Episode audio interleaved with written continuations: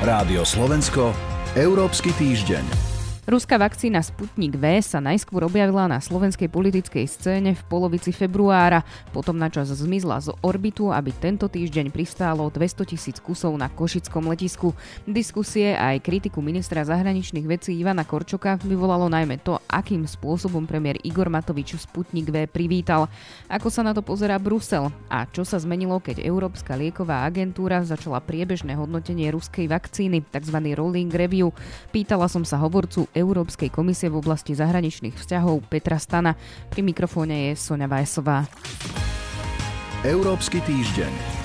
Ako sa Brusel pozerá na to, že Bratislava sa rozhodla nakupovať očkovaciu látku, konkrétne Sputnik V, mimo vakcinačnej stratégie Európskej únie a komisie? Sputnik V stále nie je vakcína, ktorá by bola schválená Európskou liekovou agentúrou a nie je ani súčasťou Európskej vakcinačnej stratégie. A hoci Moskva túto vakcínu už ponúka po celom svete, tak výrobca z nepochopiteľných dôvodov niekoľko mesiacov odkladal žiadosť o jej schválenie v rámci EÚ, čo viedlo iba k zbytočnej politizácii celej záležitosti. V tomto kontexte sme samozrejme v Bruseli zaznamenali výzvu slovenského ministra zahraničných vecí Ivana Korčoka výrobcovi Sputnika, aby urýchlene požiadali o certifikáciu. A navyše, hoci Rusko ponúka ponúka teoretické množstva až miliónov dávok po celom svete, tak samo dostatočne nenapreduje pri očkovaní vlastnej populácie. A veľká časť Rusov je voči očkovaniu a voči Sputniku skeptická. Okrem toho je tu masívna dezinformačná kampaň vedená ruskými a proruskými aktérmi, ktorí sa cieľene snažia zdiskreditovať západné vakcíny a nekriticky vyzdvihovať Sputnik. Aj z tohto dôvodu nie je samozrejme veľmi napomocné, keď vrcholoví politici členskej krajiny EÚ pompezne vítajú prílet takejto neschválenej vakcíny, zatiaľ čo dodávky vakcín, ktoré sú riadne schválené a preverené, ako by ostávali nepovšimnuté. Teraz sa ale objavila informácia, že teda ruskí výrobcovia Sputnika V požiadali o tzv. rolling review Európsku liekovú agentúru. Prípade to, čo sa stalo dnes, neznamená schválenie ani proces autorizácie. Sme stále len na začiatku. Aby vakcína mohla byť používaná a schválená na použitie v rámci Európskej únie, musí mať nielen pozitívne odporúčanie a vyhodnotenie Európskou liekovou agentúrou EMA, ale musí dostať aj tzv. trhovú autorizáciu od Európskej komisie. Priorita pri tomto samozrejme je bezpečnosť vakcíny a riadny schvaľovací proces, ktorý je založený na vedeckom a odbornom skúmaní. Okrem toho jedným z kritérií vakcinačnej stratégie stratégie EÚ je to, že producent vakcíny musí mať výrobné kapacity v EÚ a musí umožniť inšpekcie, aby bola zaručená stabilná a kvalitná produkcia.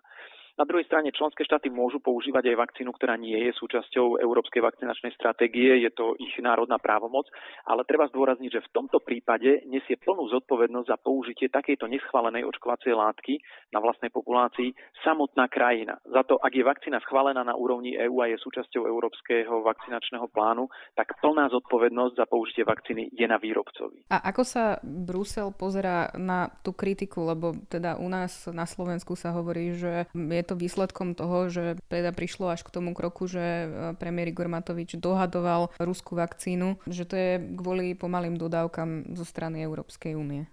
Európska komisia v spolupráci s členskými štátmi dohodla stratégiu, v rámci ktorej kontrahovala so šiestimi firmami dodávku viac ako 2,5 miliardy vakcín e, do Európy.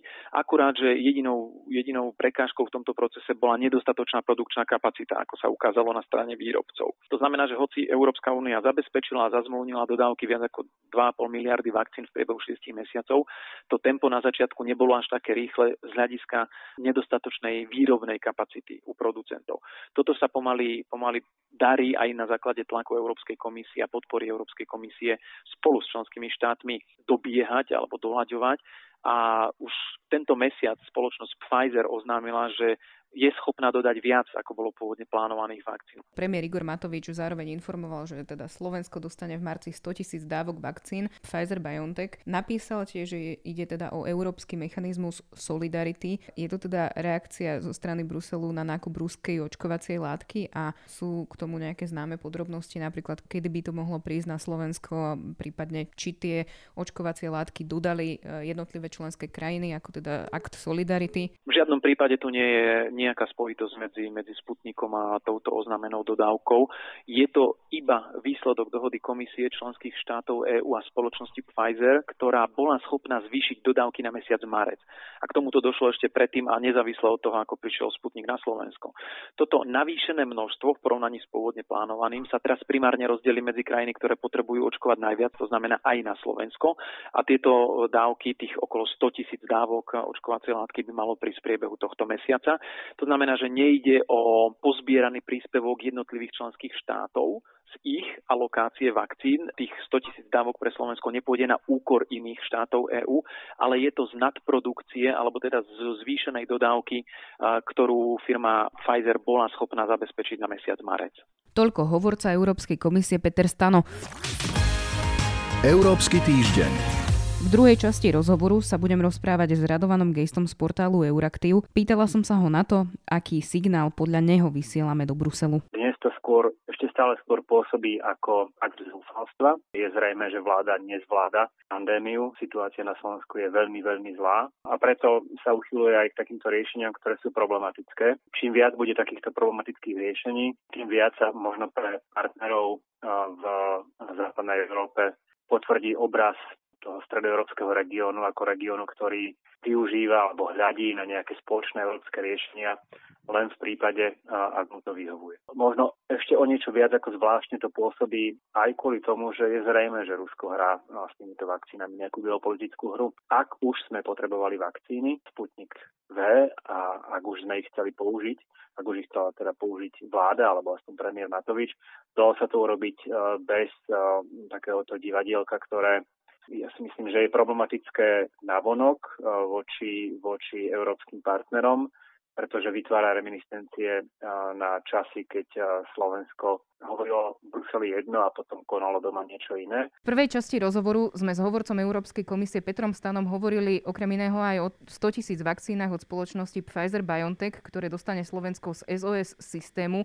Väčšina z tých dávok chodí priebežne, ako sme to proste videli aj na Slovensku a nie v tak vysokom počte. Nie je práve toto akési také nejaké marketingové zlyhanie Európskej komisie, že neposiela očkovacie látky naraz, čiže pre politikov teda to nie je tak povediac atraktívne ich vítať? Európska komisia môže posielať iba také očkovacie látky, ktoré má k dispozícii a je zrejme, že firmy nevedia dodať naraz všetko to, čo si Európska únia objednala. Dokonca sa ukazuje, že, že to dodávajú pomalšie, pretože tie výrobné kapacity sú, sú naplnené. To nie je vec Európskej komisie. Možno na začiatku boli trošku prehnané očakávania. To znamená, že e, pokiaľ ide o rýchlosť a množstvo dodaných vakcinačných látok. Keď hovoríte teda, že boli to prehnané očakávania, nie je to ale tie meškania dodávok skôr politický problém ako odborný? Že teda na politikov tlačia ľudia, ktorí vidia, že treba v Izraeli tá očkovacia kampaň úplne inak vyzerá aj v Spojenom kráľovstve, ktoré už nie je členom Európskej únie. Asi sa zrejme teda nedalo očakávať, že od 1. januára 2021 bude v Európskej únii, dajme tomu, miliarda vakcín. No to sa určite nedalo očakávať. Európska únia nie je malým štátom alebo stredne veľkým štátom ako Izrael alebo, alebo Veľká Británia. To znamená, že je nutné, že, že tie dodávky budú trvať dlhšie, aj celá očkovacia kampaň bude trvať dlhšie. Dokonca si myslím, že ak by očkovacích látok prišlo naraz veľa, tak potom by sa ukázalo, že problémom je vôbec mať kapacity na také rýchle očkovanie. Čiže je to, rozumieme, áno, je to problém, nie je to iba problém politický, ale aj odborný. Čím pomalšie ide očkovanie, tým dlhšie trvá pandémia, tým viac je obetí. Politický problém možno je, aké očakávania boli nastavené a potom, že dovtedy, pokiaľ bude dostatočne zaočkovaná populácia, tak v niektorých krajinách vlády jednoducho pandemickú situáciu nezvládli a, a dnes sú v kríze vrátane Slovenska. Toľko Radovan Geist z portálu Euraktiv. Ďakujem vám za rozhovor. Ďakujem, do počutia. Počúvali ste reláciu Európsky týždeň. Za pozornosť ďakujú portál euraktiv.sk a Sonja Vajsová. Rádio Slovensko, Európsky týždeň.